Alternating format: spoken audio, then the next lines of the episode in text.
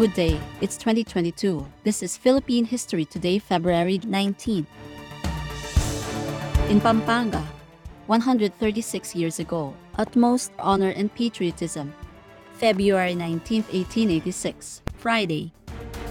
Jose Abad Santos is born in San Fernando, Pampanga, and would be raised at the height of the Philippine Revolution. Abad Santos was part of the first generation of Filipinos sent to study in American universities. He would become the fifth Chief Justice of the Supreme Court in December 1941. During the Japanese occupation, Abad Santos was appointed acting president of the Philippines.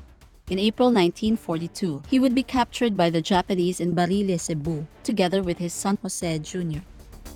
Abad Santos would refuse to collaborate with the Japanese imperial forces and would be executed upon orders of the Japanese High Command. He was shot to death on May 2, 1942.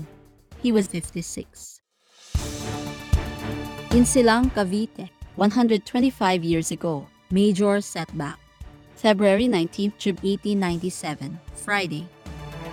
The Guardia Civil recaptures Silang, Cavite as Spain attempts to take back the whole province from the forces of the Katipunan. The Battle of Silang was part of the Cavite Offensive, launched by then Gobernador-General Camilo de Polavieja. After the Katipunan had gained almost full control of the province the year before, the Cavite Offensive, commanded by Mayor General Jose de la Cambre, began on February 15 in what was then Pamplona, Cavite. The recapture of Silang would result in heavy losses for the Filipinos. The Cavite Offensive would stretch into a series of battles with General Emilio Aguinaldo commanding the Katipuneros.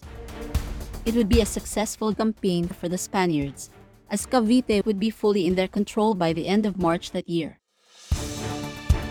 In Iwo Jima Island, 77 years ago, of flags and letters. February 19, 1945, Monday.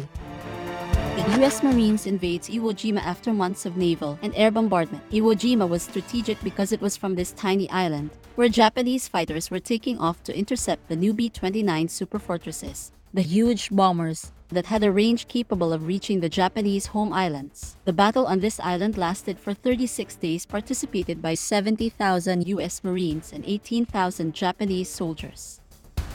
At the end of what would become one of the bloodiest battles in U.S. Marine Corps history, 7,000 U.S. Marines were dead and all Japanese soldiers, except for the 216 who were captured.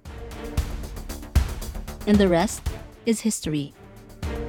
Reading about these events from reputable sources, then come back tomorrow, February 20, wherever you get your podcasts.